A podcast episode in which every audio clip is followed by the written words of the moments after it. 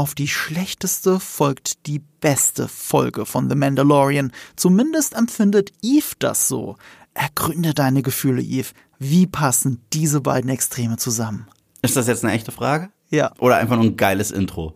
Das ist ein geiles Intro und eine echte Frage. Herzlich willkommen zu Nerd und Kultur mit mir, dem Marco und mit I vom Moviepilot. Und äh, das sage ich jetzt nur an der Stelle, weil ich genau weiß, dass jetzt ein langer Monolog von I folgt. ähm, nee, so lange ist der diesmal nicht. Ähm, ich sag's mal so, letzte Woche war für mich wirklich die schwächste Folge der gesamten Serie. Ja. Das war mir zu albern, das war mir zu Füller, haben wir auch durchgequatscht. Den Podcast gibt's online, deswegen ich muss mich da nicht wiederholen. Äh, diese Folge hat mir so ein bisschen das gegeben, was, was ist halt so typisch zur Zeit für viele von diesen Disney Plus Shows, mhm. dass man zum Ende häufig probiert, noch mal was zu reißen. Mhm. So und ähm, als diese Season gepitcht wurde, habe ich mir gewünscht, dass es ein bisschen in eine andere Richtung geht, mehr äh, mandalorianische Lore, mehr mhm. Payoff.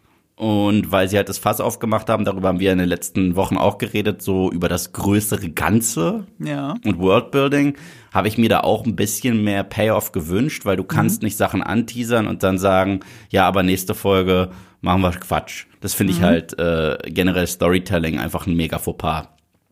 Und diese Folge hatte für mich tatsächlich Game of Thrones Vibes.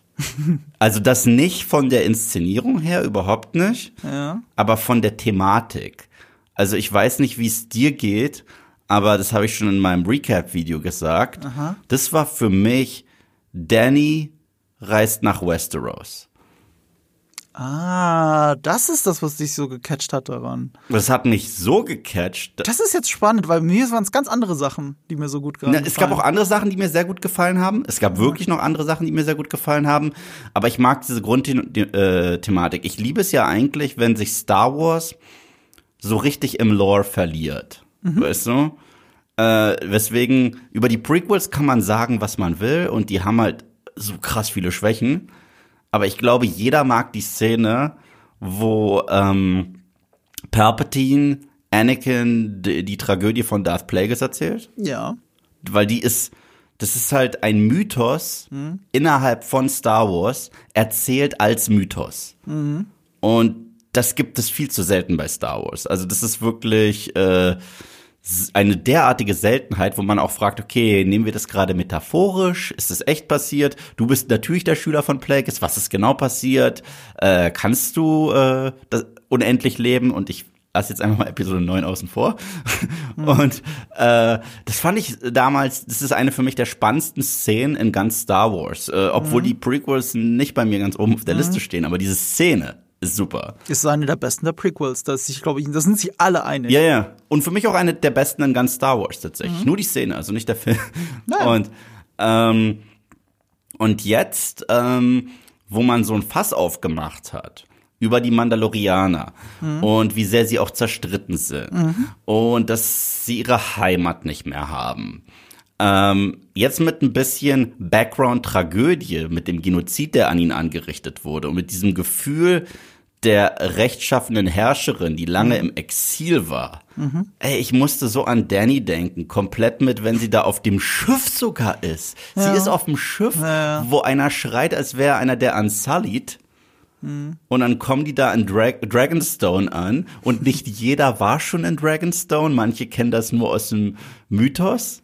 Ey, ist ein guter Vergleich. Ähm, ja, ja, und wenn man dann ankommt, gibt es natürlich nicht gleich das Happy End dann wartet direkt ein Problem auf dich. Mhm. Und äh, ich fand es halt auch spannend. Äh, es gab für mich so ein paar kleine, aber feine Charaktermomente, die für mich so ein bisschen blink it and you miss it sind, wenn du einfach nur auf den, äh, also den Dialog auf dich berieseln lässt, was mhm. Mandalorian fast immer macht. Ja. Aber es gibt diese Szene, wo den Jaren ihr sagt, dieses Dunkelschwert bedeutet mir und meinem Volk eigentlich nicht so viel. Aber ich folg dir aufgrund deines Charakters, aufgrund von Loyalität und so weiter. Und das ist auch so ein Danny-Moment, weil Danny ist es ja gelungen, so viele unterschiedliche Fraktionen unter sich zu verbünden, die miteinander nichts zu tun hätten. Die Dothraki machen es, weil hm. äh, sie durchs Feuer läuft. Hm. Und deswegen ist sie Khaleesi. Aber die Unsullied machen es, weil Misa, Misa und die Befreierin. Und äh, hier Und Sir- Jaren macht es, weil Joe McQueen. Ja, genau. You're McQueen. Also, ne, er, er macht er, er macht's aus dem gleichen Grund wie Jorah Mormont, außer die romantische Liebe. Aber äh, er macht er macht es äh, aufgrund des Charakters und weil er ihren Wert erke äh, erkannt hat als Person. Und das ist das das fand ich so toll. Also ähm, und diese Szene, wo sie sagt, äh, ich brauche einen Search Troop und betont auch klar aus unterschiedlichen Fraktionen.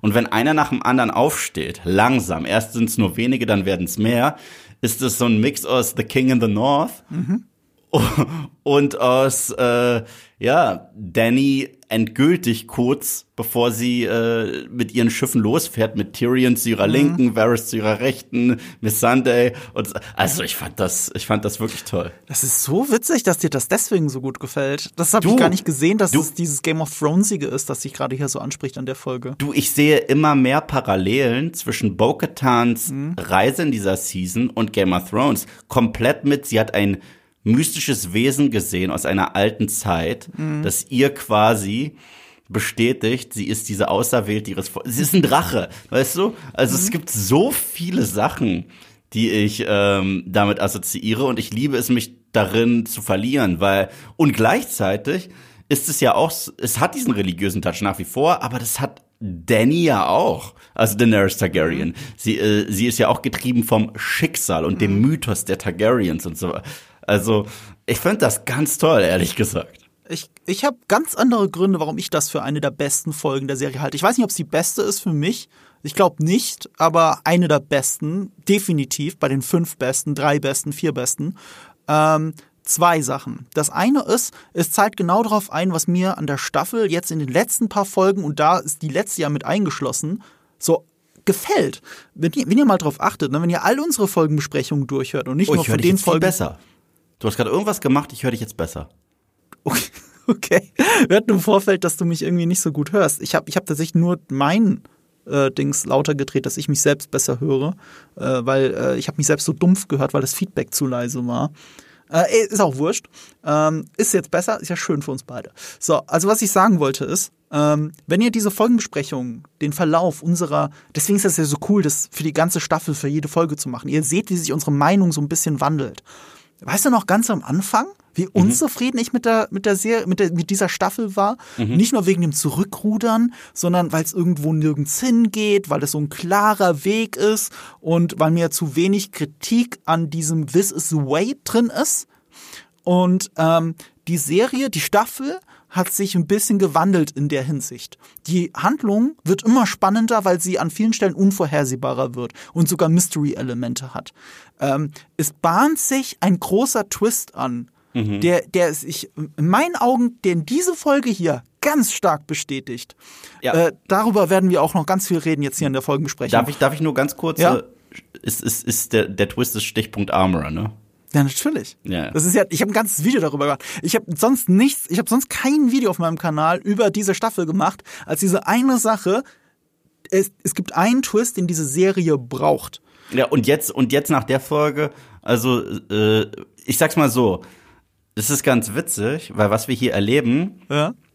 ist umgedreht von uns beiden letztes Jahr. Also diesmal hast, diesmal hast du es direkt gecallt. Ja. Und jetzt bin ich am Punkt, wo ich sag, du hast recht. Ja. Also nach der Folge hast du recht. Es, es sei denn, die Serie ist wirklich zu dumm. Also wenn sie das jetzt nicht macht. Weil Die, äh, ganz ehrlich, die, die, die, die, die, die anderen zwei Staffeln haben uns gezeigt, es ist möglich. Das Ja, ist ja. immer noch.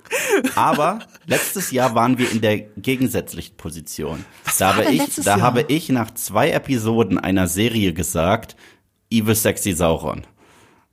Und Ach so, das ja. ja. ja, und nach zwei Episoden habe ich das gesagt. Nach seinem ersten Auftritt habe ich das gesagt. Und ich weiß noch, dass ich das dann ausführlich noch ähm, begründet habe. Und dann Ja. hatten wir einen Podcast, wo du gesagt hast, stimmt.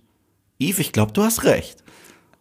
Ein Unterschied Und- gibt's. Ich hab's dir sofort geglaubt. Das war zu plausibel und alles. Ja. Und bei Also ich- Amara hast du mir ein bisschen, hast ein bisschen gebraucht. bei Armorer, ähm, Ja, einfach nur, weil sie schon zu lange am Start ist. So, das ist der einzige Grund. Du hast es der Serie nicht zugetraut und das ist ja legitim. ich habe es der Serie nicht zugetraut, solche komplexen Twists zu haben. Und du bist ja nicht der Einzige, weil ich habe mich so gewundert. Weißt du, wir haben gestern, wir haben äh, beim letzten Podcast, äh, das war gestern die Aufnahme, ähm, haben wir äh, über unseren lieben Kollegen Luke von äh, Nerd Factory geredet, ne? Und äh, als ich mir das Recap von Luke zu dieser einen Armorer-Folge, zu der ich dann ein Video gemacht habe, angeguckt habe, fand ich das interessant, wie er das so weggewischt hat, das, was ich dachte, was jeder sieht, dass hier ein ganz großer Twist angedeutet wird, ne? Und das hat er so weggewischt. Und das ist nicht Lukes Schuld, weil das haben alle unter seinen Kommentaren gemacht. Alle seine Zuschauer, die meisten zumindest, also die ersten Kommentare, die ich so gelesen habe. Und da habe ich mir gedacht, so, bin ich jetzt der Depp, der da alleine steht? Und da habe ich mein Video gemacht und da war auch, viele Leute haben das, was ich gesagt habe, als Fantheorie abgestempelt. Ich habe gedacht, aber das hat uns doch gerade die Folge erzählt, das ist doch keine Fantheorie. Das ist eine Erklärung dafür, was wir gerade gesehen haben oder die Interpretation von mir aus dazu. Aber das ist keine Fantheorie, so Prediction der Zukunft, ja. sondern, sondern das, was die Serie uns eigentlich auch erzählen muss, vielleicht auch als Wunsch geäußert, aber es ist keine Theorie. Es ist zumindest, also selbst wenn sie damit nicht all in gehen, spielen die Showrunner zumindest mit der Idee. Ja, genau, das reicht mir schon. Das tun sie auf jeden Fall. Und das macht es spannend. Also, also ob, ob es sich jetzt wirklich so entpuppt, Ja? dass sie äh, ein Bad Guy ist, ja? Das, das, das, das sei mal so hingestellt. Aber dass die Showrunner mit der Idee spielen, liegt auf der Hand. Nach dieser Folge liegt das spätestens auf der Hand. Und was man auch nicht vergessen darf, die Episode heißt The Spies, Plural. Ja, die Spione. Plural. Und wir sehen aber nur ein. Ja, dann lass uns doch direkt damit einsteigen. Also es ist Kapitel 23, es ist The Spies, die Spione auch übersetzt. Manchmal sind wir in der deutschen Übersetzung ein bisschen frei. Und ich meine, wenn du die Episode gesehen hast, denkst du erstmal, okay, es ist da- das ist ein Spion. Das ist ganz am Anfang, das ist äh, Elijah Kane. So, und hm? Und wenn du dir ein paar Gedanken über die Folge machst, dann gibt's vielleicht mehrere Spione. Was aber ein bisschen komisch ist, dass dann diese Folge so heißt, weil ich finde, sie steht nicht unter dem Motto die Spione. Ich fände, das hätte wahrscheinlich fürs Finale besser gepasst. Ich bin gespannt, wie das Finale heißt, wenn sie sich gedacht haben, wir geben lieber dieser Folge diesen Titel. Ja, aber ich muss auch sagen, ähm, da äh, traut man leider Mandalorian zu viel zu, weil zum Beispiel die Titel, ich habe ja davor den Game of Thrones Vergleich gezogen. Aha. Und Game of Thrones hat in wirklich neun von zehn Fällen mega geniale Titel, Ja, die, absolut. die du halt wirklich mehrfach deuten kannst, die sehr viel zulassen und auch House of the Dragon übrigens auch. ja, ne? ja, äh, Und The Mandalorian, ab und zu leider sind die Titel hingeschissen und deuten eventuell auf was an, was sogar stimmt, aber nicht zwingend so passend für die Episode ist, die wir gerade gucken. Weil letzte Woche war Guns for Hire. Und das passt für das Intro. Und es passt zu den Leuten, an, zu denen wir kommen am Ende der Episode. Aber es ist nicht der Fokus der Episode. Weißt du? Und bei Game of Thrones passiert dir so ein Fauxpas nicht. Wenn du das Gefühl hast, dass, ähm, äh, dass das eine Anspielung auf irgendetwas anderes ist, was noch kommt, dann gehst du kurz zurück und sagst, aber halt. Das trifft ja nicht nur auf die Figur zu, sondern auch noch auf die. Und das ist das, was Game of Thrones und die Titel bei Game of Thrones immer so genial macht. Weil das, es ist auch so ähnlich wie, ja, die Titel, aber auch nur, im- äh, aber auch nur im OV bei Lost sind brillant. Brillant. Also, ich werde nie vergessen, ähm, und da, deswegen hasse ich auch die deutschen Titel bei Lost, die sind richtig schlimm. Eine der besten Episoden, das war die Episode, die mich zum Lost-Fan gemacht hat. Okay. Das Ist die vierte Episode der Serie. Das ist die erste John Locke Flashback-Episode. Weißt du, was der Twist das am war Ende erst die ist? vierte, echt? Die vierte, ja. Die, äh, weil dritte? Pilot, Pilot Part 2. ja, ja, ich weiß. Dann- ich dachte die dritte schon. Dann die dritte ist Kates Episode. Aha. Und dann ist Locke. Ja, Und stimmt, du hast recht, ja, ja. Genau. Und die Folge geht ja darum, dass sich herausstellt, warum er sich so komisch verhält. Oh, er kon er kann jetzt wieder laufen und das konnte er früher nicht, bevor er abgestürzt ist. Ne? Und der Titel der Episode ist Walkabout.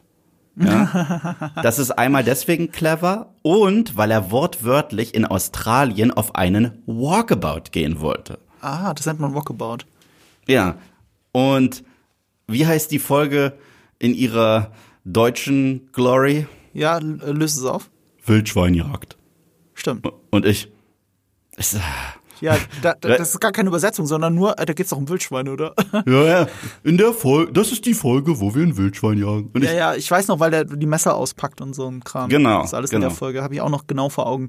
Ja, um noch ein Beispiel für Game of Thrones zu nennen, The Bear in the Maiden Fair. Ist so Mhm. cool, weil so heißt das Lied, das auch in der Folge zitiert wird, aber gemeint sind damit auch ähm, ähm, Jamie Lannister und Brienne of Tarth. ja, Und das, das, solche Sachen hat Game of Thrones dauernd. Man sieht es auch mal in Folgenanalysen, die steigen sehr oft damit ein, dass ich den Titel der Folge erkläre. Ja, Weil der Second Titel Sons. immer eine doppelte, Ebene, eine doppelte Ebene hat. Ja, The Second Sons, äh, The Rogue Prince. Es Mhm. gibt nicht einen Rogue Prince, es gibt mehrere Rogue Princes Mhm. in dieser Folge und so weiter und so fort. Also, also das ist schon alles sehr genial und du hast recht, also bei Mandalorian ist oft sehr einfach, oft um eine Sache herum gestrickt. Ich glaube, vor allem in der ersten Staffel hießen die Folgen immer The. ja, The Child. Ja, The Child, The, The, The, The. Und, und, und äh, mittlerweile sind sie an dem Punkt, wo sie gemerkt haben, sie können das nicht jede Folge durchziehen, jetzt nur noch jede zweite Folge, die so heißt. The Spies, The Apostate äh, und so weiter und so fort. Und die anderen Folgen heißen dann Guns for Hire. Aber Also selbst bei The anders. Apostate ja. ist es ja doppeldeutig. Da ist es doppeldeutig, weil da gab es zwei. Stimmt. Ja, da gab's und zwei das sind dann die Apostate. besseren Titel. Ja. Und äh, ich finde hier die Spione interessant, aber vielleicht auch ein bisschen zu telling. Mhm. So, weißt, weißt du, äh, The Last Jedi zum Beispiel ist ein guter Titel, um nochmal ganz kurz The Last Jedi zu erwähnen, weil du nicht weißt, ob das Plural oder Singular ist. Im Deutschen haben sie sich festgelegt, aber wenn du, wenn du den Film gesehen hast, ist es am Ende eigentlich Singular. Ja, ja. Also, aber bedeutet äh, stellvertretend für mehrere Personen. und das macht den Titel wieder so geil. So, und äh, ja. Das, das, also zwei Sachen habe ich ja genannt, warum ich die Folge so gut finde. Die dritte ist, dass noch viel Liebe für Last Jedi ist auch noch Sprinkle on top auf dieser Episode. Deswegen, äh, das, das, das fließt da noch mit rein. Und äh, dieser Kontrast, den ich gerade gesagt habe, dass mir die erste Folge überhaupt nicht gefallen hat und die letzte und vielleicht auch die nächste ähm, besonders gut gefallen, hat auch, das, das ist personifiziert durch den Regisseur dieser Folge, Rick Famujiwa. Der ist ja mittlerweile ähm, äh, Executive Producer der Serie. Äh, ich glaube, er hat mittlerweile die meisten Folgen inszeniert von Mandalorian, äh, also mehr als die anderen Regisseure. Und ist auch bei Ahsoka Regisseur.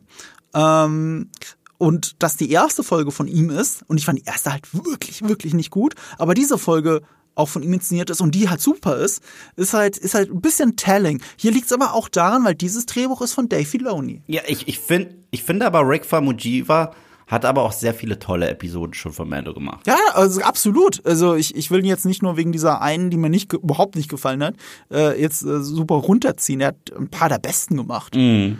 Ähm, ich müsste aber jetzt kurz überlegen, was hat er nochmal in der ersten Staffel? Er hat in der ersten einmal die Bill Burr-Folge gemacht, die ich super fand.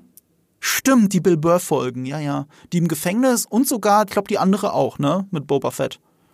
Hat er Ich glaube auch, er hat auch, meine ich, damals die dritte Episode der Serie gemacht, wo es das erste Mal zu diesem Straßenkampf kam. Das war Deborah Chow. Das war Deborah Chow, okay. Das war die gute Regisseurin Obi-Wan Kenobi. Ich glaube, Ja. er hat The Child gemacht. Ich glaube, er hat die zweite gemacht. Das Ja, war, ja, sagen wir jetzt alles, ohne nachzugucken. Bitte, bitte schickt uns jetzt nicht drei Millionen Nachrichten, um uns zu korrigieren. Mhm. Ich, ich, ich, ich gehe davon aus, dass wir irgendwas falsch gesagt haben. Na, und das letzte, was ich äh, noch sagen wollte, ich habe schon die Game of Thrones ähm, Allüren benannt. Aha. Ich hatte auch Mittelerde-Vibes. Das hatte für mich was, wenn sie dort ankommen, wie die Zwerge sind in Erebor. Ja, ja, ja. Total. Äh, Fand ich das, auch das gut. hatte die andere Folge aber noch mehr, ne? Also wo Nee, ich fand's wirklich hier noch absteigen. mehr. Ach, findest du? Ich sag dir auch warum. Ja. Weil du, gerade aufgrund der zwei Fraktionen, weil du hast Leute, die das erste Mal auf Mandalore sind, Ja. Mhm. das ist ihr Zuhause quasi, aber sie kennen das gar nicht und andere sagen, das hier war mal das Herz unserer Zivilisation. Das ist ja so ähnlich wie bei den Zwergen, dass es manche gibt, die Tränen in den Augen haben, weil sie wieder zu Hause sind und Mhm. die anderen staunen, weil sie das erste Mal da sind. Das stimmt. Und da, da, das fand ich toll.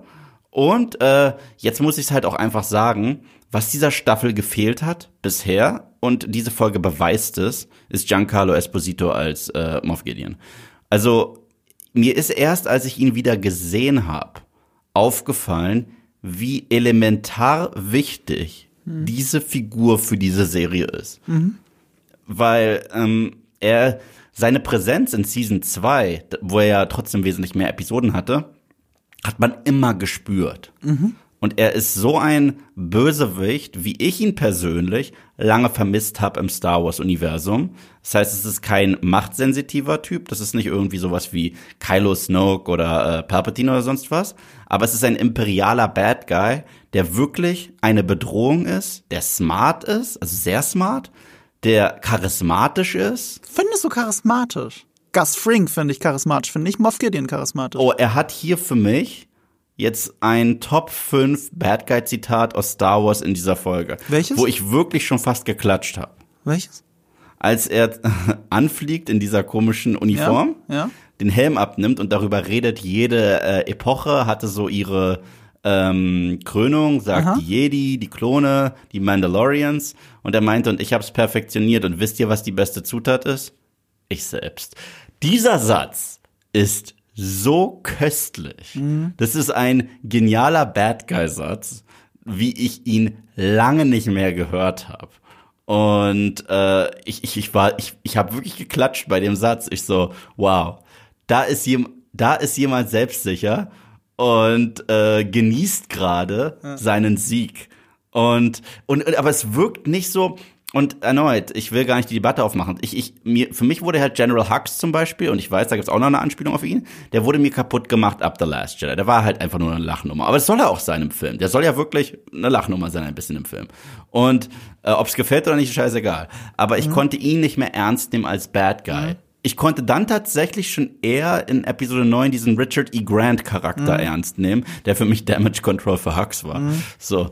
Und selbst Ben Mandelsons Charakter in Rogue One fand ich eigentlich cool, aber was mich so gestört hat, ab Disney, also es ist sowohl ob in The Force Awakens, ob in The Last Jedi, ob in Rise of Skywalker oder ob in Rogue One, hat mich gestört, dass die imperialen Bad Guys immer die Kontrolle verlieren. Also was ich damit meine ist, sie lassen sich aus der Fassung bringen und fangen an zu schreien, weißt du?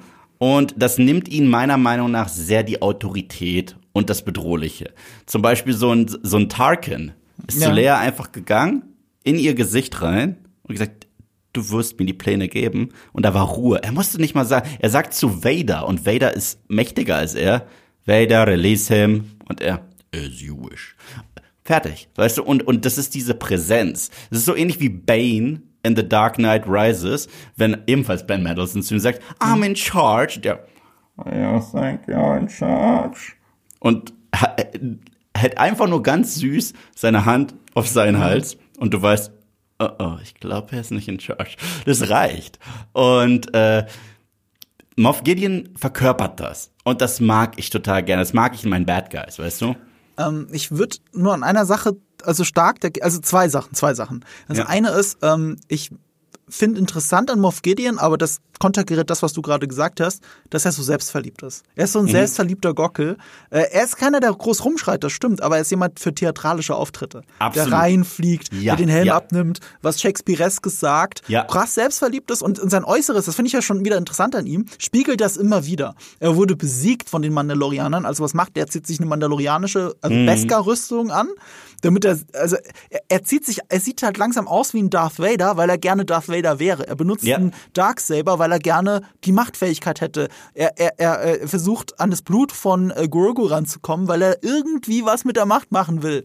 So, Mhm. er, er, er versucht einfach so cool zu sein die ganze Zeit. Er ist ein Imposter. Weißt du, was ich meine? Mhm. Ja. Er, ist, er ist ein bisschen der, der, äh, wie heißt der Zauberer nochmal bei Spider-Man? Äh, Mysterio. Mysterio. Er ist der Mysterio in Star Wars. Das ist er für mich und das ist sowohl faszinierend als auch ein bisschen in dieser Gockelhaftigkeit auch ein bisschen albern.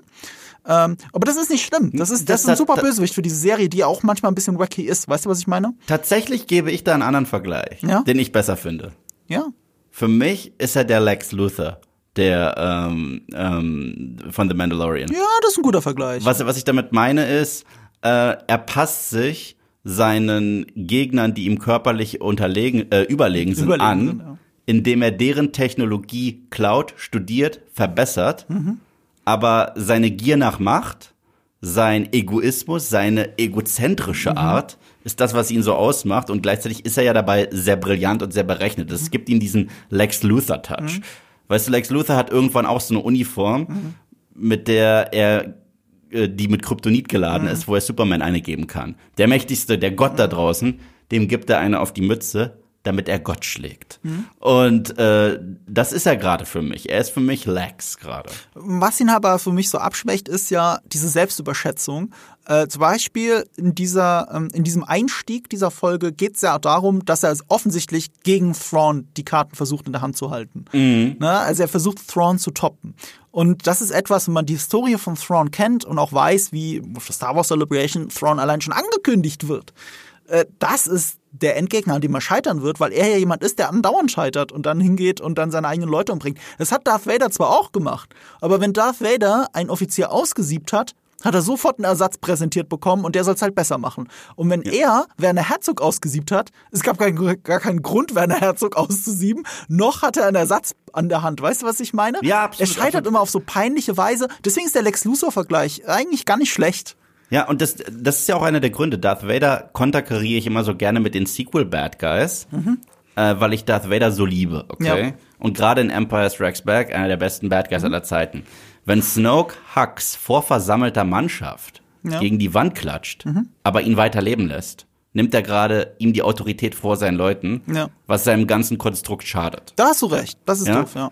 Und Vader ist, das, was an Vader so brillant ist, ist, er hat das Mastermind eines brillanten Kriegsstrategen, der er ja mal war als Anakin, aber er hat auch die Jason Voorhees-mäßige Horrorhaftigkeit eines eines Monsters, das dir äh, begegnen kann.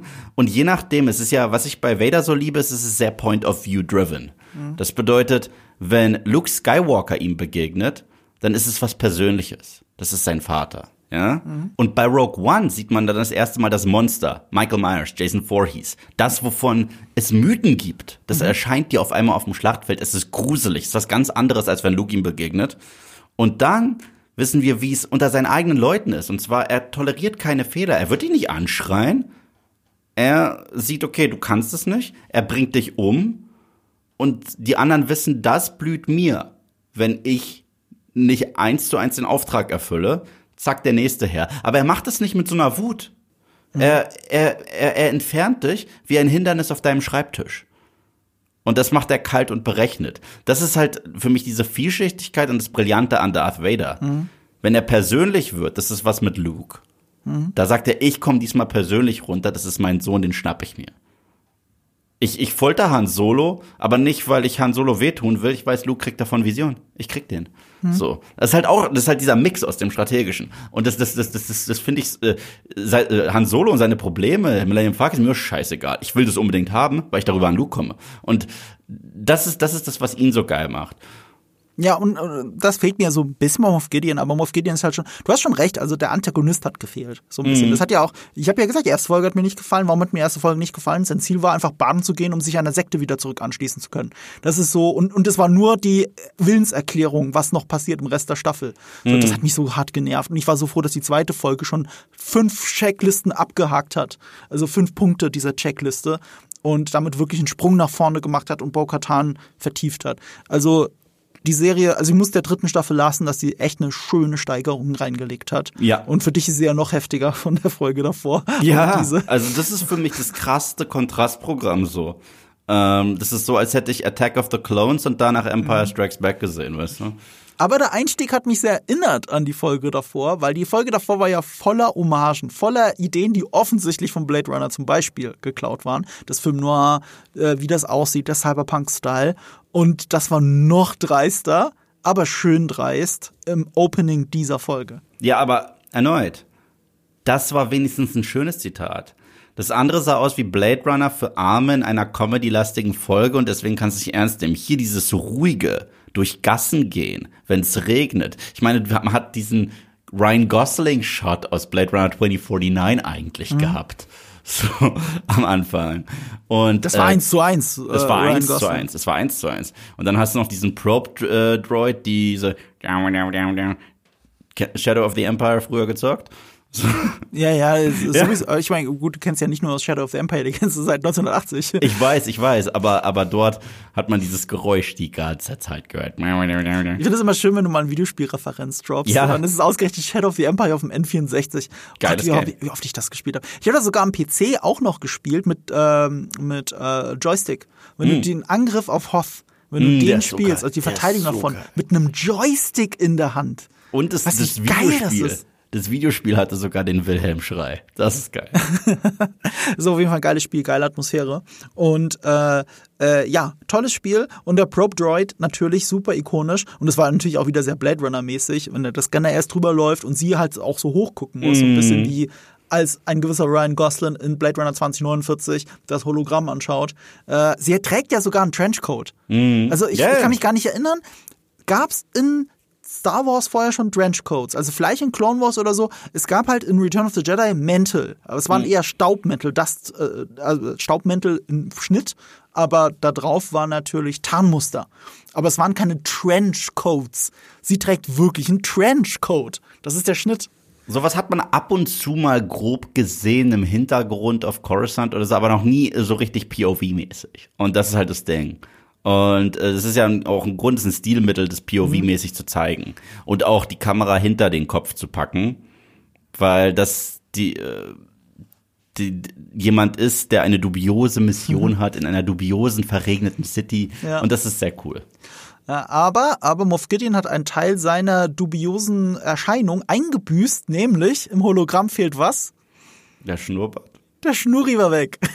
Wir hatten uns doch schon dran gewöhnt, dass er diesen Schnurri hat. Und jetzt sah er noch mehr aus wie Gus Fring eigentlich. Mhm. Weil er hat den Schnurri getragen. Hier, ich bin nicht die Figur aus Breaking Bad. Guck, ich habe einen Schnurri an.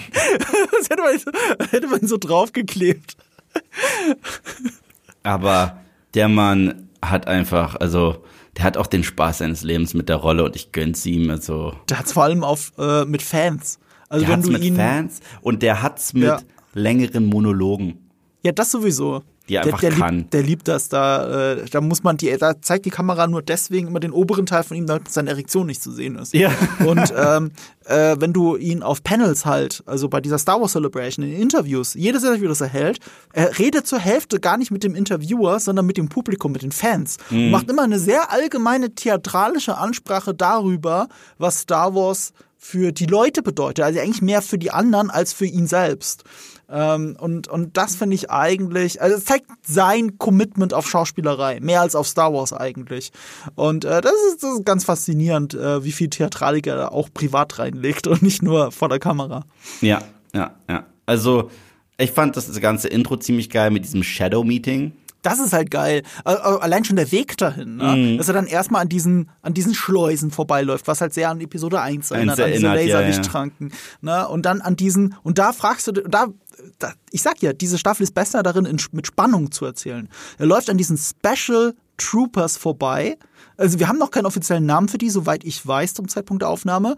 Ich habe mir aufgeschrieben Special Mandalorian Troopers, Mandalorian in Klammer. Und da läuft er an denen vorbei und dann beginnt ja dein, dein Kopf äh, weißt du, das Kopfkino geht los. Oh, haben die die Beskar-Rüstung? Deswegen dieses Stück Beskar in dem Shuttle. Redet Marco nur Quatsch in seinem Video. Und ähm, sind es Klone oder sind es keine Klone? Sind es mandalorianische Klone? Sind es normale Soldaten, die einfach nur eine coole Rüstung jetzt haben? Wer sind diese Typen? Und er läuft einfach nur an denen vorbei. Na, die So. spannendste Frage, die ich mir gestellt habe, die halt zum Schluss beantwortet wurde, die auch sich seine Theorie total unterstützt gegen Mhm. Ende ist, wo ist er? Ach so, ah, ach so, da, habe ich gar nicht drüber nachgedacht. Weil er Stimmt. ist auf Mandalore. ja, ja, stimmt, er ist auf Mandalore, er natürlich. ist auf Mandalore. Im Nachhinein wissen wir das, ja. Und wir wissen ja, dass eine gewisse Person abgezischt Mhm. ist rechtzeitig. Die Person, die gesagt hat, Mandalorianer vereinigt euch alle und das erste, was er sagt, ist, schön, dass ihr alle auf einmal gekommen seid, auf einen Fleck. Also deswegen, das, das unterstützt deine Theorie so krass. Da gibt's noch einige Sachen entlang. Äh, wir müssen nicht alles jetzt auf einmal aufklären. Das, da gibt's noch einige Sachen, die danach noch kommen. Du hast recht. Die Hinweise der ganzen Folge, die Also, ganze also Zeit. das war für mich das Eindeutigste. Weil, weil sie ist diejenige, die darauf gepocht hat, okay, scheiß auf äh, die Vision und so weiter, auf einmal, alle zusammen, auf einen Fleck. Die kommen da an und das Erste, was er sagt, schön, dass ihr da seid. Abgesehen davon, mir ist auch aufgefallen, dass er, sie, dass er nicht überrascht war, als Kane ihm berichtet hat, dass Bo-Katan und den Jaren gemeinsame Sache machen. Also sind die nicht äh, verfeindet, fragt er kurz. Und, und er sagt, er sagt als allererstes, kein Problem. Witzig, dass du das sagst. Mir kam, mir kam er überrascht vor, vielleicht gespielt überrascht, aber, aber, äh, wo er nicht überrascht war, war, dass alle vereint vor seiner Tür stehen. Genau. Dass die ja wirklich da sind. Da war er überhaupt nicht überrascht. Nee, nee, er, er sagt ihr ja auch direkt, äh, weil er ist mit Kane auch nicht ehrlich, hundertprozentig. Weil sie könnte ja was sagen. Deswegen sagt er zu ihr, mach dir keine Sorgen, mach deinen Auftrag weiter. Um dieses Mandalorianer-Problem kümmere ich mich schon. Warum? Weil er weiß, dass sie kommen. D der größte Tell für diesen Twist kommt bei mir später. Aber ich finde, das ist so ein eindeutiger. Aber das machen wir dann in der Reihenfolge. Bleiben wir kurz hier, weil du hast schon gesagt, dieses Shadow Council. Auch ein cooler Name dafür übrigens. Der Schattenrat. Äh, sehr cooler Name, super spannend und äh, voller schöner Easter Eggs, Anspielungen. Gleichzeitig ist es aber für den Plot. Ein Beispiel, der, der redet und der offensichtlich für Thrawn einsteht, ist äh, Gillard Pelion. Und das ist in den Legends, in den Büchern, die rechte Hand von Großadmiral Thrawn. Und das ist sein erster Live-Action-Auftritt oder kanonischer Auftritt sogar. Und das ist halt cool, aber gleichzeitig ist das nur ein Easter Egg für alle, die es halt wissen. Und es ist aber irrelevant, ob das so ist oder nicht, weil in der Story weiß, merkst du ja auch, dass es so ist. Dass er, dass er der Einzige in diesem Shadow Council ist, der 100% loyal gegenüber Thrawn ist, während alle anderen so ein bisschen ihre eigenen Ziele verfolgen und sich sogar von Moff Gideon be bezirzen lassen. Ja. Und auch sagen, wie lange müssen wir noch warten? Was auch spannend ist, weil, weil, weil, weil, weil das, das fragen sich die Zuschauer ja auch. Oh ja, genau, die Zuschauer fragen sich das auch. Plus, selbst wenn du bis dahin Live-Action Thrawn ja noch nicht gesehen hast, erhöht das Live-Action Thrawn. Ja. Zum einerseits sind die Stakes jetzt auch für den Antagonisten höher, weil alles, was er tut, ist dann am Ende auch dieser Stich in den Rücken von, ähm, von Thrawn.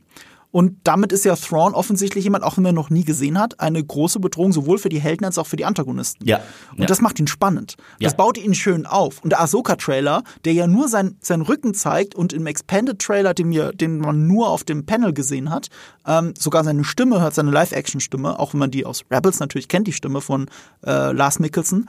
Ähm, da, das alles macht, erhöht einfach diesen Antagonisten. Das ist der große neue Antagonist dieses Universums, des Mandoverse, als auch generell für Star Wars. Und das ist einfach cool. Ja, total. Total. Und ja, äh, Hux Papa ist zu sehen. Ja, also Mutmaß, ich sag sagen den Vornamen ist er, nicht. ist er, Ist er, ist es bestätigt? Ja. Also ich habe es mir extra aufgeschrieben, Brandel Hux. Ja, und die haben ihn be äh, sogar bewusst Brandel genannt, wegen Brandon Gleason. Ja, ich. Weil ich das der auch- Vater ist von den beiden Gleasons. Und der wird ja gespielt vom Bruder von Donald Gleason.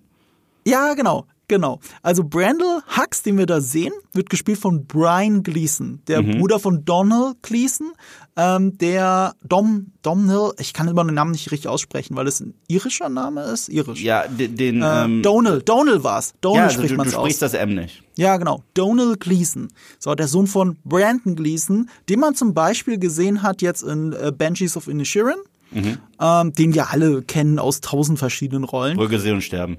Brügge sehen und sterben natürlich vom gleichen Regisseur, auch mit Colin Farrell. Und Brian Gleason, der Bruder, spielt halt hier den Vater von Donald Gleason, äh, wenn du so willst. Und das ist cool. Den Namen Brandon Hux kennt man zwar schon von vorher, aber wahrscheinlich auch wegen Brandon Gleason, du hast bestimmt recht. Ähm, die, die Romane zeigen ihn und ich glaube sogar, dass es in den Comics auch vorkommt. Ja. Also der Phasma-Roman beschäftigt sich mit ihm. Ähm, und äh, äh, es ist kein Spoiler, kann ich ruhig erzählen. Ihr entweder habt es gelesen oder ihr le lest es sowieso nie. Ähm, er wird sogar von äh, Armitage Hux, so heißt der General Hux eigentlich, Armitage Hux, und Phasma zusammen umgebracht. Die zwei verbünd äh, verbrüdern sich irgendwann gegen ihn. Er ist auch die, derjenige, der Phasma überhaupt gefunden hat und ihr die Rüstung verpasst hat. Also die, die, die Backstory ist eigentlich ganz groß. Und er wird bebildert bisher im Kanon mit genau dieser Mütze, die er drauf hat. Also es ist wirklich sehr detailgetreu und dadurch, dass er auch noch natürlich aussieht wie sein echter Bruder, ist er perfekt für den Vater. Also das sind schöne kleine Sachen und ich meine, das Narrativ hier ist ja wieder wichtiger als das Easter Egg selber, nämlich da ist jemand, der sich mit Klonen auseinandersetzt. Und, und wir wissen ja sogar später von Armitage aus äh, Force Awakens, dass er sich für eine Klonarmee ein, äh, einsetzen wollte. Oder? War das Armitage? Nee, der wollte er doch war dagegen. Er war Er dagegen? war, da, er war dagegen. Ach, so war das. Aber Ja. vielleicht, weil, vielleicht gerade weil sein Vater eher der Typ war, der für Klonen ist. Ja, äh, Kylo Ren fragt ihn, warum setzen wir nicht auf Klone und der, my men are exceptional. Stimmt, du hast absolut recht, so rum war's. ist ja geil, dann ist ja dahinter ja eine Rebellion gegen seinen Vater eigentlich, und der mit Klontechnologie so vertraut war und ein Befürworter ist. Ja, und dann wird er noch Bomber und äh, Praetorian Guards. Ja, da wird, all, da wird alles mögliche, wenn die Interceptors werden erwähnt. Das erklärt übrigens ein Plothole aus dieser dritten Folge, ähm, dass die Interceptors einfach auf diesen Planeten geflogen sind, um sie anzugreifen. Das war ja so ein bisschen random, wenn man so drüber nachdenkt. Aber jetzt, wo wir diese Folge haben, wissen wir, naja gut, sie haben gesehen, dass sie auf Mandalore war. Sie sind ihr gefolgt. Und deswegen hat er auch die Bombers gebraucht. Also dieses Damit hat er ja auch die Anforderungsprofil. Zerstört und alles. Und Ja, die Praetorian Guards, alles so schön auch foreshadowed für das Ende. Das, der Ja. Anfang, Zirkelschluss, bedingt das Ende dieser Folge. Die Praetorian Guards werden erwähnt und du, äh, du merkst, dahinter steckt ein großer Plan von Moff Gideon. Und am Ende löst sich der große Plan zumindest in Teilen schon auf und die Praetorian Guards kommen noch wirklich vor. Also das ist halt, das ist, das ist tatsächlich richtig gutes Storytelling in dieser Folge. Ist ja auch von Dave Filoni geschrieben. ja, ja, Ähm, absolut. und ich fand auch dieses Name-Dropping schön. Project Necromancer. ja. Was, Na äh, gut, ge- das ist, das ist so- somehow Palpatine returned. Ja, aber weißt du, wir geben dem Ganzen immer ein bisschen mehr Bedeutung und das ist ehrlich gesagt gut, um Episode 9 ein bisschen besser und, zu machen. Und nicht nur das, es zeigt ja auch, was, was viele vergessen haben. Der original erste Star Wars Film und die erste Trilogie Ja? War immer beeinflusst von Tolkiens Herr der Ringe tatsächlich. Immer.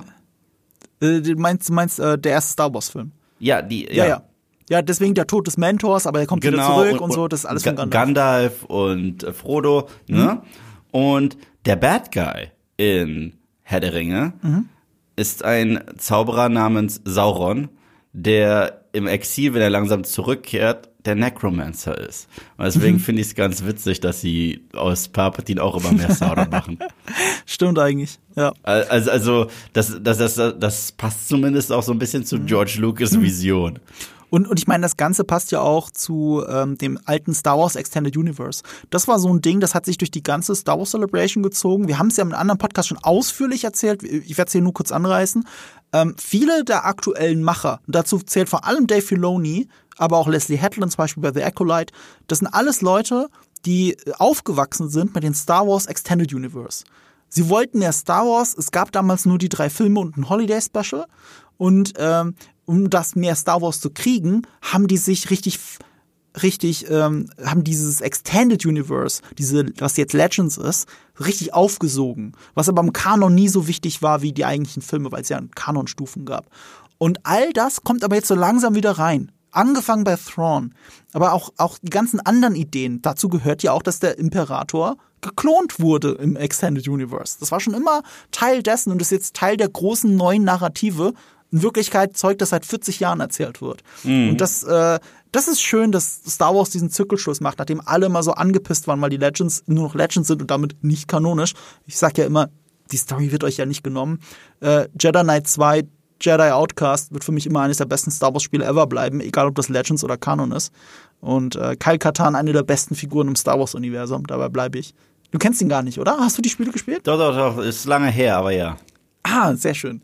Ja, das ist, ich meine, für alle, die es nicht gespielt haben, ist es quasi Han Solo als Jedi-Ritter. Und dann hast du auf einmal Kyle Katan und wie cool ist das denn? Naja, egal. Und, ähm, und all das liebe ich daran und all das hast du in, diesem, in dieser Eröffnung, bevor es dann auf Navarro geht. Ja. Und ne, wie gesagt, das alles war für mich äh, äh, wie erneut Targaryen plant, äh, wohin zu fliegen. Also wirklich, wenn die da kommen und äh, auf diesem äh, Star Cruiser des Mando äh, Symbol, was witzig ist. Darüber habe ich gestern mit Sebastian ein bisschen rumgewitzelt. Aber es stimmt ja auch. Wir haben gesehen, dass deren Jetpack Grenzen hat. Ne? Was glaubst du, wie häufig der Jetpack ausgegangen ist, als sie das rangesprüht haben, das mandalorianische Symbol an das Schiff? Hab ich gar nicht drüber nachgedacht. Aber, Ja, aber aber du kannst doch im All anmalen. Ist das nicht das Leichteste? Ja, aber auch dann, auch dann musst du ja irgendwie so schweben und das hinkriegen. Also da, das war schon lustig. Naja, im Ähm, All brauchst du kaum Sprit. Ja, Du was schießt ich, in eine äh, Richtung, dann fliegst du ewig dahin. was ich witzig fand, war, ähm, äh, dass Grief Karga kommt und sagt, hey, hier hast du was zu saufen. Nicht vor allen öffnen. Das kommt aus Coruscant. Das fand ich witzig. das ist der gute Schnaps, den kannst du das ist nicht der gute geben. Schnaps. Ja. Und äh, ich mochte das mit IG-12. Ich weiß, es ist sowas, was. Ach, echt? Äh, Das ist sowas, glaube ich, was äh, Make it or break it ist Mhm. für viele. Weil es ist krass albern. Ich fand die Idee toll, dass wir die kleine Puppe haben, die was anderes puppenmäßig lenken darf. Das Ding ist, ich fand die Idee eigentlich scheiße. Weil das war ja vorher geleakt. Ich hast du es Ach, das wusste ich nicht. Nee, das das war geleakt. Es, äh, ich weiß nicht, wie viel nochmal von der Handlung geleakt war, aber unter anderem war geleakt. Das Einzige, was ich mir merken konnte oder merken wollte, war, dass angeblich Grogu einen Mech-Suit kriegt. Und So dann dachte geil. ich so, oh Gott, das klingt so bescheuert. Was für eine dumme Idee. Das soll lieber in dem Ei rumschweben und so. Und ich fand, in der Folge fand ich's, genau wie du, sehr charmant. Und nicht nur das, die meisten finden es sehr charmant, weil ähm, es gibt diesen YouTube-Kanal, dem ich folge, Star Wars Explained. Ist mal ganz gut darin, wenn du in, in Lore tiefer eintauchen willst und selbst nicht so viel weißt. Ähm, und es klang jetzt wie ein Diss gegen mich selber. Ich, ich möchte mich einfach nur noch mehr vertiefen im Lore, ohne alles lesen zu müssen. So. Und Star Wars Explained, der war auf der Star Wars Celebration. Und auf der Star Wars Celebration haben die diese Folge schon gezeigt, ein paar Tage vorher. Es waren sogar einige von euch da draußen, haben mir noch Privatnachrichten geschrieben, dass sie die Folge schon gesehen haben, dass sie toll ist, dass ich mich freuen soll, dass auf das, was noch kommt. Und er hat gesagt, das Publikum ist ausgerastet, wie cool das war mit Grogu und so. Ich fand das super süß, muss ich sagen. Ich fand das, ich fand das toll. Gleichzeitig, und erneut, ich fand die Folge ganz toll. Ich fand es auch lustig, dass, dass, dass, dass, dass, dass äh, Grogu äh, Mando auf den Sack geht mit Yes, Yes, Yes. yes. Ich fand, und auch die Szene auf dem Markt fand ich schön. Aber, weißt du, was mir klar geworden ist? Ja. Der Fokus ist ja jetzt zurzeit so krass auf Bo-Katan. Sie ist gerade Daenerys, Daener äh, sie ist gerade Daenerys Stormborn Targaryen. Ist sie, ja? Und dann hat man sich überlegt, okay, aber was machen wir denn mit dem Star der Serie? Ach, wir geben ihm eine lustige Szene auf dem Markt mit Baby Yoda. Das kam mir halt echt so ein bisschen vor. Er muss ja auch irgendwas kriegen. Das heißt, er kriegt einen Schnaps und hat da seine lustige Szene auf. Es gibt ja gerade bei Comedy-Serien sieht man das viel, dass es immer einen A- und einen B-Plot gibt. Der A-Plot ist die eigentliche Handlung und der B-Plot ist, ähm, ist diese Comedy-Relief-Parallelhandlung, die immer so dazwischen geschnitten wird. Siehst du ganz viel bei, bei Comedy-Serien, gerade oder Dramedy sogar, bei Scrubs oder auch Brooklyn Nine-Nine. Da kannst du wirklich, da kannst du wirklich genau sagen, okay, das ist A, das ist B. Das, Und das hier ist ähnlich tatsächlich. Das ist der B-Plot. Es Ja. hat für die eigentliche Folge keine Bewandtnis, dass er in diesem Mac sitzt, aber es ist der Comic Relief der Folge, weil diese Folge sonst gar keine Comic Reliefs hat. Obwohl ich süß finde, dass ausgerechnet äh, Baby Yoda, ich werde ihn auch immer so nennen, ich finde es besser als Grogu, ähm, wo er Pass Whistler und diesen anderen Typen von der letzten Woche, dass er derjenige ist, der die beiden auffällt und sagt, no, no, no. Ja. Also, das, weißt du, ähm, erneut, Leute denken immer, weil ich äh, so auf Last Jedi oder teilweise Solo Ja. äh, so rumhacke, dass äh, gerade auf den Humor, ja, das ist ja so eins meiner Hauptprobleme dieser neuen Sachen, ähm, dass es daran liegt, dass ich äh, Humor in Star Wars nicht ab kann. Das stimmt nicht. Das probiere ich immer wieder zu erklären. Ich mag organischen Humor, aber nicht auf Kosten von Drama. Und das ist halt die Sichtweise eines kleinen Babys trotzdem. Und der benimmt sich halt so. Und das ist, und deswegen ist es okay für mich, weißt du? Es ist auch okay, weil dieser Gag ähm, eine Bedeutung hat. Ja. Also es ist nicht nur, also zwei, es mehrere Sachen sagt er sogar aus. Ähm, dieser Running Gag ist hier an der Stelle, wo du sagst, dass er sie auseinanderhält. Du hast äh, den Traditionalisten auf der einen Seite, Pass Whistler, der extrem konservativ ist. Und du hast auf der anderen Seite jemanden, der äh, viel moderner eingestellt ist, aber traumatisiert davon, was er selbst gesehen hat. Pass Whistler hat nie gesehen, wie Mandalore zerstört würde, aber der andere schon. So. Und du hast diese zwei Extreme, die aufeinandertreffen. Und was dazwischen geht und die zwei auffällt, und Bo-Katan geht ja nicht mal dazwischen, Din Djarin will, geht nicht dazwischen. Es ist The Child, Grogu, der dazwischen geht, der ein Foundling ist, der noch nicht 100% zu den Mandalorianern dazugehört, aber der die nächste Generation der Mandalorianer ist. Er ist derjenige, der dazwischen geht und die zwei auseinanderhält. Und, und Ja. das ist auch ein bisschen Symbolik und nicht nur ein Gag. Und das, die andere Ebene ist, wir haben ja schon mal, glaube ich, im Laufe der Folgensprechung darüber diskutiert, wie viel versteht denn Grogu jetzt wirklich? Wie viel kann man für voll nehmen und wie viel nicht? Und ich habe das Beispiel von meinem Neffen gebracht, der, als er noch nicht richtig sprechen konnte, also wirklich ein Jahr alt war oder so, und mein Bruder mal mit ihm geschimpft hat und ich noch zu meinem Bruder so gemeint habe, so, ja, er versteht das auch eh nicht, was du gerade gesagt hast. Und mein Bruder hat zu mir gesagt, doch, doch, doch, der versteht ganz genau, was ich gerade gesagt habe und der versteht ganz genau, was er gerade falsch gemacht hat. Und dann habe ich in die Augen von diesem kleinen Baby noch, sag ich mal, geschaut und habe gedacht, Stimmt. Er hat wirklich gerade alles verstanden. Mhm.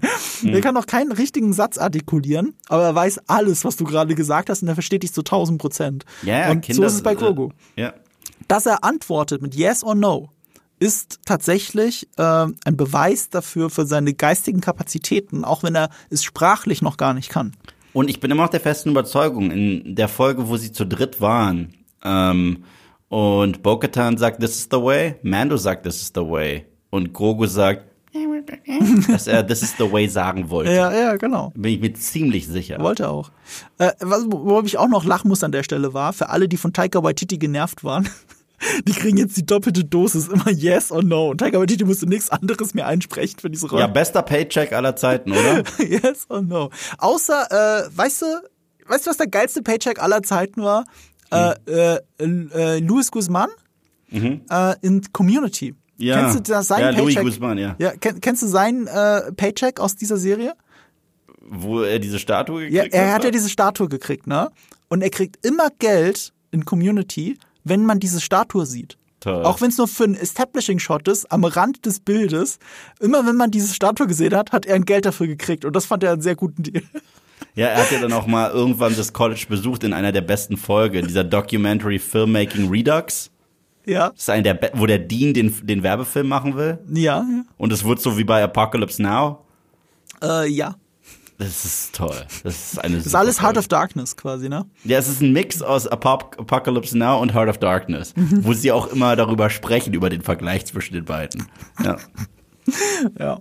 Also, äh, ihr seht schon, wir sind inhaltlich schon angekommen, langsam bei Mandalore selber. Ähm, auf diesem Planeten, dass all, die Leute alle freiwillig da zusammen landen und dann treffen sie auf den anderen Tribe, auf den anderen Stamm. Dann haben wir auf sogar statt zwei Fronten wir auf einmal drei. Und erstens, äh, ich habe es nicht erkannt, aber ich habe es gelesen bei unser guter Freund Max Rockstar. Also Rockstar der Sänger, Max von Nachtsheim. Max Nachtsheim, so rum, nicht von. Äh, Max Nachtsheim, ähm, das getwittert hat, mir ist nicht aufgefallen, ist dir vielleicht aufgefallen. Weißt du, wer einer von aus diesem Tribe war? Hast du die Person wiedererkannt? Es ist Skinny Pete aus Breaking Bad. Ach, krass. Äh, äh, Wenn du es weißt, siehst du es auch. Also es ist der eine Typ, der, er war auch sehr verdreckt im Gesicht. Ich finde, man hat sein Gesicht kaum wiedererkannt. Ich glaube, sie alle hatten zumindest einen Drei-Tage-Bart oder sowas. So kenne ich nicht mal Skinny Pete, nachdem er eine Cracknacht durchgemacht hat. Vor allem ohne Mütze, glaube ich. Erkenne ich ihn auch nicht wieder. Äh, aber ja, das war Skinny Pete. Er hat das getwittert, deswegen bin ich auf die Idee gekommen. Richtig süße Anekdote. Ich habe die Folge mit meiner Mom geschaut. ja? Ja. Weil meine Mom liebt The Mandalorian. Ja, okay. Liebt, liebt. Also meine Mom liebt aber auch Star Wars äh, ohne Ende. Obwohl Star Wars für sie ist ein Stück weit gestorben. Das werde ich ja, das ist eine ganz süße Geschichte, die ich erzählen muss. Ähm, ich war mit ihr damals Opening Night The Force Awakens. Ja. Darfst du nicht vergessen, meine Mutter hat alle Star Wars Filme Ja. im Kino gesehen. Ja. Alle. Ja. Und als Han Solo gestorben ist, Mhm. durch seinen Emo-Sohn, meine Mom ist still normalerweise im Kino Mhm. und redet auch nicht. Es hat sie so getroffen, dass der Schwarm ihrer Jugend, Mhm. der zurückgebracht wurde, der auch ein Selling Point für meine Mom war, wieder ins Kino zu gehen, um Hahn zu sehen, muss ich sagen. Als der erdolcht wurde, hat meine Mutter durchs Kino geschrien, nein. Ich kann es mir richtig gut vorstellen. Also, also für sie muss es noch krasser gewesen sein, weil sie war in den 70er und 80ern im Kino und hat Hahns Abenteuer gesehen, weißt du, als den, oh, und er und er und die Prinzessin sind zusammen. So, und das hat sie gesehen und ich schwör's, meiner Mutter ist das Herz gebrochen, als, als er abgestochen wurde. Sie, sie wollte danach schon fast das Kino verlassen. Okay. So, also so hart hat sie das getroffen. ich wusste nicht, dass deine Mutter so ein Harrison Ford-Fan ist. Ja, und äh, klar. Und als wir äh, die Folge jetzt gesehen haben und da diese, dieser dritte Tribe kam, diese Ja. paar Überreste, Ja.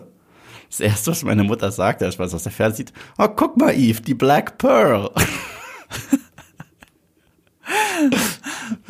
Aber es war auch ein bisschen so Black inszeniert. Pearl in der Wüste ist Ja, im Prinzip das, ja. stimmt. Das hätte ich auch nehmen können für mal Spoiler ohne Spoiler. Ich habe äh, Mortal Engines genommen, das Haus, das da Ja, okay. segelt. Das passt auch Kein gut. guter Film, aber ja. Äh, ich mag die Designs im Mortal Engines. Ich finde, äh, das Potenzial ist, ist größer als der Film selber.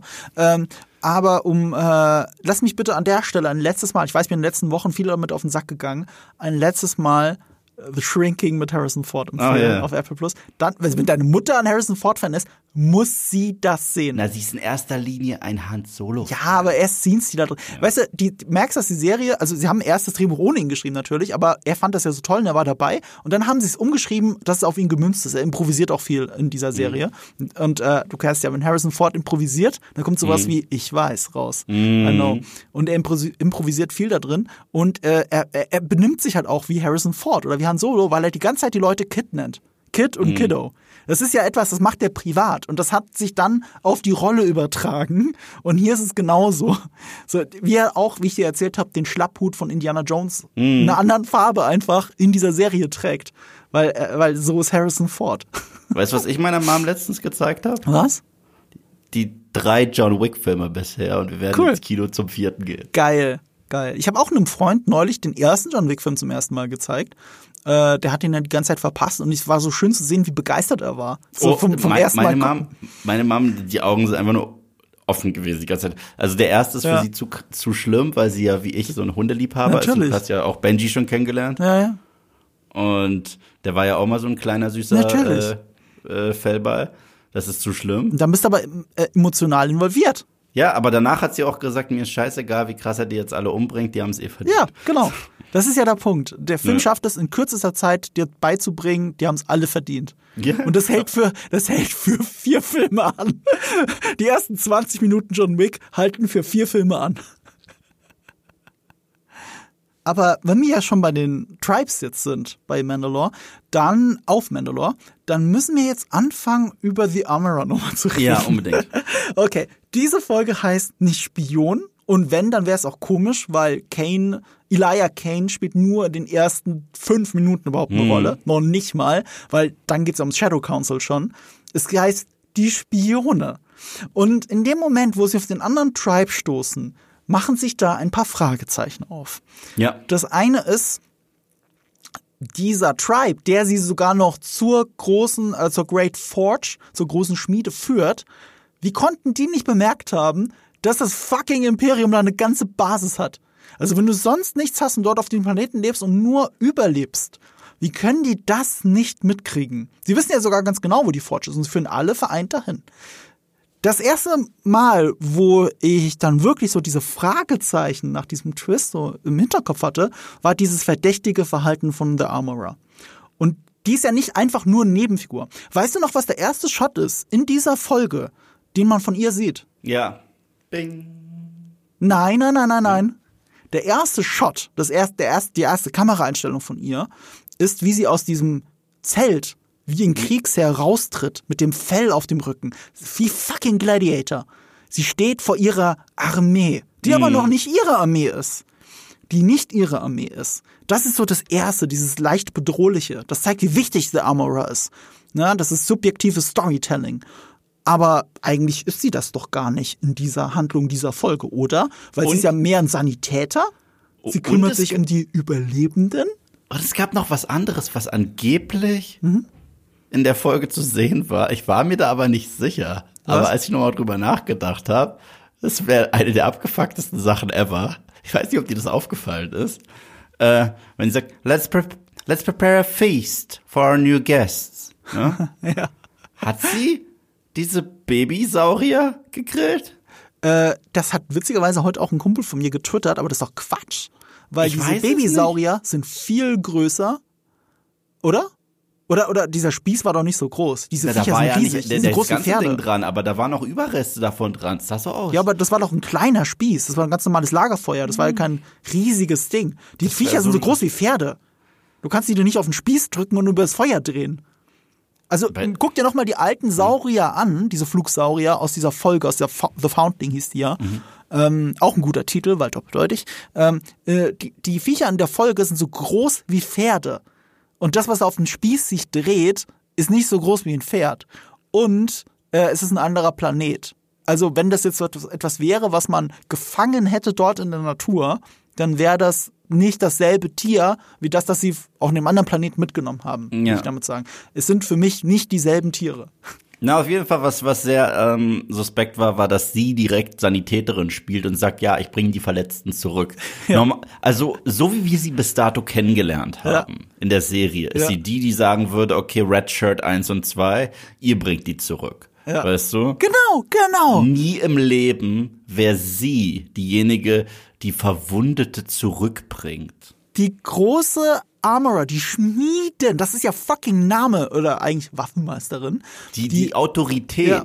Die dort. will nicht die große Schmiede sehen, als Ja. erste von allen. So, Ja. und, und, und, und diese Überlebende, dieser Tribe, ne? Nur drei davon sind fit und alle anderen müssen, müssen evakuiert werden. Hm. Nur drei sind fit. Die überleben seit Jahrzehnten auf diesem Planeten. Nee, Jahrzehnten ist falsch. Warte mal, wie, wie lange spielen wir nach äh, dem Galaktischen Bürgerkrieg? fünf bis äh, acht Jahre, bis zehn Jahre. Seit Jahren überleben die auf diesem Planeten, aber jetzt sind sie in äh, so kritischen Zustand, dass sie sich nicht mehr fortbewegen können. Deswegen werden sie mitgenommen. Und was und das wird auch so shady inszeniert. Ich habe sie im Skript aufgeschrieben als Shady Armorer. Sie wird so shady inszeniert. Sie packt die alle ins Shuttle. Sie ist auch die Einzige. Ne? Keiner von den anderen kommt mit. Und sie fliegt da hoch und die anderen müssen erstmal ihre Schilde runterlassen, damit sie da rein kann in dieses, in dieses Schiff. Und das da oben, ne, ist ja auch nur die Flotte von Bo-Katan. Da ist niemand äh, von ihrem anderen Tribe. So, ich, das ist alles hier trojanisches Pferd. Das war wirklich, das fand ich so hochspannend. Ich auch. Das fand ich hochspannend, aber diese Folge endet ja mit einem Cliffhanger. Ja. Also erinnert mich so ein bisschen an das, was sie versucht haben im Finale von der zweiten Staffel. Sich Mhm. äh, auf diesen Light Cruiser so einzuschleusen. Und hier spiegeln sie das gerade, nur dass es auch klappt. Ja, ja, ja. Ich fand auch ähm, die Szene toll, ähm, wo man Jetpacks hört und es Stormtrooper waren. Ja. Und ey, das ist das erste Mal seit Millionen Jahren, dass Stormtrooper nicht nutzlos sind. Ja, aber trotzdem den anderen getrainierten Mandalorianern anscheinend trotzdem deutlich über unterlegen. Ja, die aber Zahl. trotzdem haben sie sich endlich mal angefühlt wie eine Bedrohung. Das stimmt. Ich meine noch, ich meine, die lächerlichsten Stormtrooper gab es in Rise of Skywalker, muss ich sagen, wo Poe und Finn dort eigentlich wie im Gott-Modus durchgerannt sind und Mhm. Ja, alles. ich weiß, was du meinst. Mhm. Das waren dann eigentlich nur noch Attrappen und keine Stormtrooper. Ich, ich fand die ja generell äh, lahm, aber äh, in Rise of Skywalker waren es die lahmsten Stormtrooper, die ich je gesehen habe. So. Na, ich sag Obi-Wan Kenobi. Ja, ey, stimmt, ey, stimmt, stimmt. schießen in einen Tunnel rein und kein einziger der Rebellen fällt tot um. Nein, kein viel, schlimm, viel, einziger. viel schlimmer. Ich touch dir auf den Helm und du sagst, ah, das, das, ist, das ist die lustigste Szene in ganz Star Wars. Ich dachte, das ist, äh, warte mal, du hast dich schon festgelegt. Die lustigste ist was nochmal? Nein, die dümmste. äh, ist das Boba Fett zur Sala Ach so, das war die weil, dümmste, er, weil er okay. denkt, dass sein Outfit reingehüpft Okay, ja, ja, genau das. Äh, die dümmste. Ähm, hier schießen zwar auch einen Tunnel rein, aber die Leute, die in dem Tunnel drin sind, haben wenigstens alle Beskar-Rüstungen. Deswegen fällt nicht jeder von denen um, aber ich glaube, selbst von denen sind ein paar umgefallen. Das heißt, äh, da ist äh, The Mandalorian viel konsequenter als äh, Kenobi. Ja. Und äh, ja, du hast recht. Und es ist eine Falle. Das ist noch, und, und noch was, kommt noch eine Ebene dazu, ne? Seit wann schmiedet das Imperium mit Beskar-Rüstung? Also selbst Captain Phasma, ist, ich warte mal, ist das Beskar, was sie hat? Aber was sie hat, ist auf jeden Fall die Legierung vom Shuttle des Imperators. Das weiß ich noch. Ich weiß aber nicht, ob diese Legierung irgendwas mit Beskar zu tun hat. Aber das habe ich im Hinterkopf noch. So, das Imperium ist nicht dafür bekannt, dass sie ihre Soldaten mit Beskar ausstattet. Ja, wer kann das denn schmieden von Ja, denen? ja, Wo haben die das denn gelernt? In der großen Forge? Hm. Und wer hat sie dorthin gebracht und den, äh, den Zugang dahin gegeben, dass Mhm. sie dort ihre Basis aufbauen konnten auf Mandalore? Also ich wäre jetzt an der Stelle einfach groß enttäuscht, wenn das jetzt nicht der Twist Und zusätzlich, es gibt noch einen letzten visuellen Hint. Ja? Und zwar die Armorer hat er auf ihrem Helm. So, Die Zacken, die Krone. Genau. Oh Und Gott, das ist gut. Und genau die hat auch der Helm von Moff Gideon. Du bist äh, ein Gott, Eve. Und, als wäre das nicht genug, gibt es da auch noch eine andere visuelle Parallele, wer Clone Wars gesehen hat. Weißt du, wer mal Herrscher von Mandalore zwischenzeitlich war? Bo-Katan und Darth. Maul. Darth Ja. Maul. Genau. Ah. Und diese Hörnerchen hatte er und hat er auch den Mandalorianern unter sich auf seinen Helm gegeben. Das ist auch eine schöne Parallele, weil Bo-Katan ist ja quasi dadurch einerseits zur Macht gekommen und andererseits dadurch persönlich gestürzt der, äh, der Tod ihrer Schwester, ist persönlich dadurch gestürzt, dass sie ja Maul geholfen hat. Mhm. Und wem hilft sie jetzt gerade? Ja. The Armorer. Ey, das ist eine schöne Parallele. Ja, deswegen, das ist, also, also spätestens diese Hörnchen, da musste ich, bei ihm musste ich da ganz krass an Maul denken, aber dann der nächste Gedanke war, halt, aber die Armor hat genau die gleichen Hörner. Das ist einfach, äh, ich, ich freue mich so, wenn, wenn, wenn diese Serie wirklich diesen Twist mitnimmt. Und wenn es erst in der nächsten Staffel ist, aber ähm, sie haben auf der Star Wars Celebration auch gesagt, dass die letzte Folge Herzen brechen wird. Was auch immer das bedeutet. Aber was ich komisch fand, war, dass das ähm, Mando nur entführt wird, also nicht umgebracht wird. Was sie mit ihm vorhabt, weiß ich nicht. Get him to the debriefing room. Was ist da? Ähm, kennst du das Standard Star Wars, da wird erstmal jemand verhört. Ja. Sie wollen was von ihm. So, ja, aber die anderen beiden, die wurden ja abgeknallt, die anderen Redshirts. Ja, ja irgendwas, irgendwas wollen die von ihm. Ich weiß gerade nicht was, weil es Darksaber hat Bo-Katan, Grogu haben sie gesehen, es sei denn, sie sind wirklich so doof und haben nicht diesen kleinen, äh, diesen Kang gesehen, der da rausguckt unten am Mhm. Du Bauch. meinst Krang. Krang, heißt der Krang? Aus Turtles? Ja, ja, genau. Ja, Krang. Krang war es, nicht Kang, okay. Ähm, ich weiß nicht, was sie sonst von ihm wollen. Keine Ahnung. Ja. Sie werden ihm vielleicht den Helm abziehen. Ja. Das, das wäre eine logische Konsequenz, weil danach müsste er schon wieder entscheiden, äh, um, um, ähm, um kein Apostat wieder zu sein, müsste er Mhm. schon wieder baden oder endlich diesen Glauben hinterfragen. Mhm. Weil, wenn der Armorer eine Verräterin ist, dann, äh, dann muss er wirklich seinen Glauben hinterfragen. Und er ist ja sogar einen Schritt weiter gegangen, weil so, so hundertprozentig an alles Mandalorianische glaubt er ja nicht, wie Mhm. zum Beispiel ans Darksaber, hat aber gesagt, Bo-Katan, dir folge ich aus Loyalität und aufgrund deines Charakters. Und Das ihr, ja glaubt, Mhm. ja, ihr folgt ja nur aus blindem Glauben. Aus Fanatismus. Das ist ja fanatischer Glauben. Ja. Und deswegen war ich immer so erschrocken, dass das immer so zur Seite gekehrt wird. Übrigens, äh, apropos Fanatismus, es wurde auch in dieser Folge nochmal gesagt, die Armorer gibt zu, dass die Children of the Watch eine Splittergruppe der Death Watch sind. Ja, yeah. Und die Death Watch sind Terroristen. The Death Watch is no more. Das ist alles, was sie sagt. Punkt. Ja, sie bewertet das gar nicht, gell? Nee, nee. Sie sagt einfach, die gibt's ja nicht mehr. Und ähm, was ich dann spannend fand, äh, auch so ein bisschen visuelles Zitat, als ähm, Moff Gideon das Schwert von Bo-Katan haben will. Also Paz Whistler ist eh MVP in der Episode.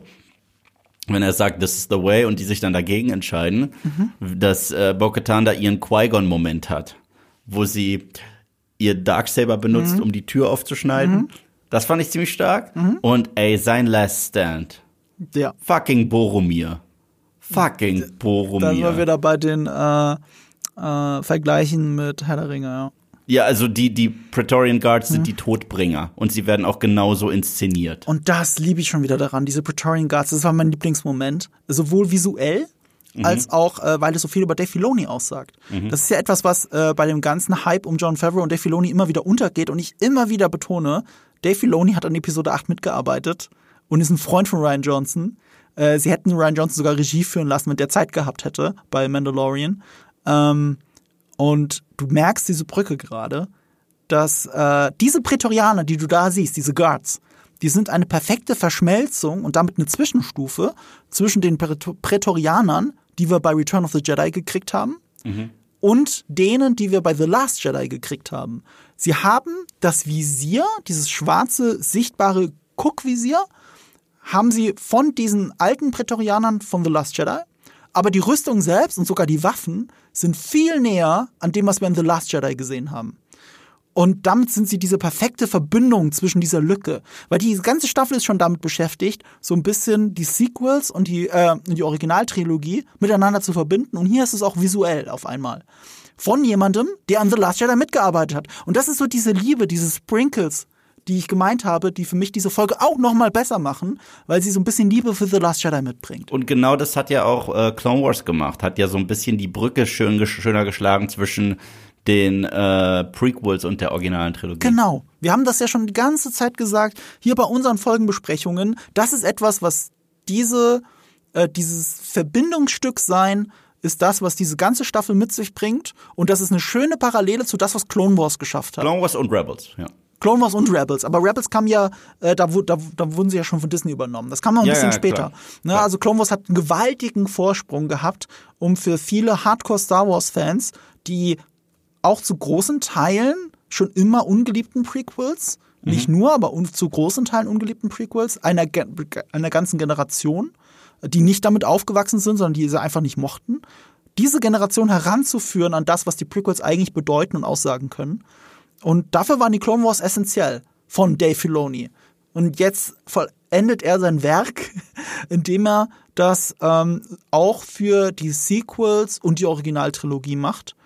Und das macht er sowohl in The Mandalorian als auch noch in Ahsoka, als auch in seinem eigenen Film. Und all das steckt schon hier drin in dieser Folge. Von der Ja. ersten Minute an. Und das ist halt einfach, okay, ja, das ist eine der besten Folgen Mandalorian. Sowohl von der Bedeutsamkeit her, von der Inszenierung her, das Storytelling. Ähm, das ist großartig. Das ist Ja. toll. Ausgerechnet eine Folge, wo Mando in den Hintergrund rückt. Ja, meinte, meinte ich ja. Das ist, das ist Ja. Bo-Katans Danny-Folge. Komplett mit der Enttäuschung, wenn sie in Dragonstone ankommt. Es ist auch so, sie haben es auf der Star Wars Celebration sogar nochmal gesagt, es ist, ähm, The Mandalorian beginnt eine andere Bedeutung anzunehmen, diese Serie. Ja. Sie ist nicht nur, steht nicht nur für den, den wir als Mando kannten ganz am Anfang, für Din Djarin, sondern sie steht auch, dieser Titel steht auch hier für das Schicksal der Mandalorianer, für Bo-Katan, für vielleicht einen großen Twist, der mit Armorer zu tun hat, für etwas, was den Monolog hier gefüllt hat von Moff Gideon, die Jedi und die Mandalorianer und die Klone zusammenzubringen. Das ist so etwas, okay, hier, hier trifft gerade alles aufeinander. Und erneut, und die schönste Zutat bin ich. Und das ist so toll, dieser Satz. Der Also, zeigt, wie selbstverliebt er ist, das stimmt. wie geil dieser Satz ist. Sorry. Also, der, der, der, der muss doch irgendwie jetzt archiviert werden für eine der geilen Bad Guy Lines da draußen. Das stimmt. Aber äh, mit einer Sache gehe ich noch nicht mit, die du gesagt hast. Seit langem hast du gesagt. Äh, Geh ein halbes Jahr zurück, nur ein paar Monate zurück und du bist bei Endor. Und Endor hat so viele tolle Sätze, sowohl von den Bösewichten, also von den reinen Bösewichten, als auch von den Protagonisten, die aber sich sehr böse benehmen, wie ein gewisser Stellan Skarsgård. Und äh, da, da sind grandiose Sätze dabei, die bei aller Liebe jetzt für Mandalorian locker getoppt werden von Endor. Naja, aber, nee, aber, aber nicht an One-Linern, meine ich. Nicht an One-Liner. Ich, ich, ich Es gibt einen One-Liner, also what do, what, what do I sacrifice? Everything. So, Ja, er kommt ja. halt von einem Protagonisten, aber weil er böse Dinge tut, Ja, ja, er aber antagonistische ist, Dinge Aber tut. das ist nicht das Gleiche von einem köstlichen Bad Guy, weißt du, von einem, der, der durch und durch böse nicht in dieser Theatralik, Nicht in da dieser gebe ich dir Theatralik, recht. nein. Da gebe ich dir recht. Hast du eigentlich ein Lieblingsfilmzitat in der Filmgeschichte? In der Filmgeschichte ähm, musst du erst an das Ende von Casablanca denken. Das ist das allererste, was mir gerade einfällt. Ähm, das ist der Beginn einer wunderbaren Freundschaft. Ich liebe Nobody's Perfect aus, äh, ähm, ähm, wie, heißt, wie heißt der Film im Deutschen nochmal? Blonde. Ja, Du, wei du, wei- du weißt, was ich meine, oder? Der mit Marilyn Monroe, der Film. Und Jack Lemmon. Ja, yeah. Nobody, ich glaube, der heißt, heißt im Englischen einfach Nobody's Perfect, der Film. Aber der endet mit dem Satz, Nobody's Perfect. Ähm, das ist ein geiles Zitat. Äh, gut, ich bin auch James Bond-Fan, deswegen muss ich sagen, Bond, James Bond ist einfach ein super geiles Zitat, weil es immer funktioniert. Äh, aber man darf halt nie vergessen, wie das zum ersten Mal gesagt wurde von einem Sean Connery in äh, Dr. No mit Midnight Blue Anzug. Der erste Moment, wo der kleine sechsjährige Marco gesehen hat, dass jemand anderes James Bond ist. Das war mein erster Moment. Ähm, mit diesem Satz zusammen. Äh, das ist, das sind, das sind super ikonische Sachen. Äh, es gibt natürlich diese schönen Fake-Zitate wie I'm your father, ja. die nicht wirklich so fallen. Ähm, äh, Doch, I am your father ist, ist wahr. No, wann- I am your father. No, I'm your father ist Leute sagen immer. Luke, I am your father. Stimmt, ist Luke, I'm your father. Ja, ja, genau. Aber no, ist es in Wirklichkeit. Deswegen meine ich ja Fake-Zitat. Ähm, I can see dead people ist ein super Zitat. Es, es gibt tausend. Also, Weißt du, was mein Lieblingszitat ist? nee. The greatest trick the devil ever pulled was convincing the world he didn't exist. Und, das, Oh. passt, und das passt zu dieser Folge. Usual Suspects. Aber Ja. der ist so geil, der Satz, der wurde schon mehrmals schlecht geklaut. Zum Beispiel, hast du diesen Steven Seagal-Film gesehen, Exit Wounds? Ja, Der sogar, ich finde, für seine Verhältnisse sogar ein guter Film ist. ja, ja. Äh, Weil dieser eine Komiker dabei ist. Wie ist der David Arnold? Der sogar, der mit Roseanne verheiratet war. Tom Arnold. Tom Arnold. Der, der ist ganz lustig in dem Film, finde ich. Äh, ist, ist auch egal, aber da wird der Satz einfach frech geklaut. Ja, aber, aber das, ist, das ist mein Lieblingszitat der Filmgeschichte. Das ist cool, ja. Ja, vor allem so wie es präsentiert wird in dem Film, Usual Ja. Suspects. And like that, he's gone. Und vielleicht erwartet uns das in der nächsten und letzten Folge. Und wir werden dann natürlich auch über das Finale reden. Wenn ihr das nicht verpassen wollt, abonniert uns, bewertet uns gerne auf Spotify. Wenn es euch nicht gefallen hat, bewertet uns bitte nicht.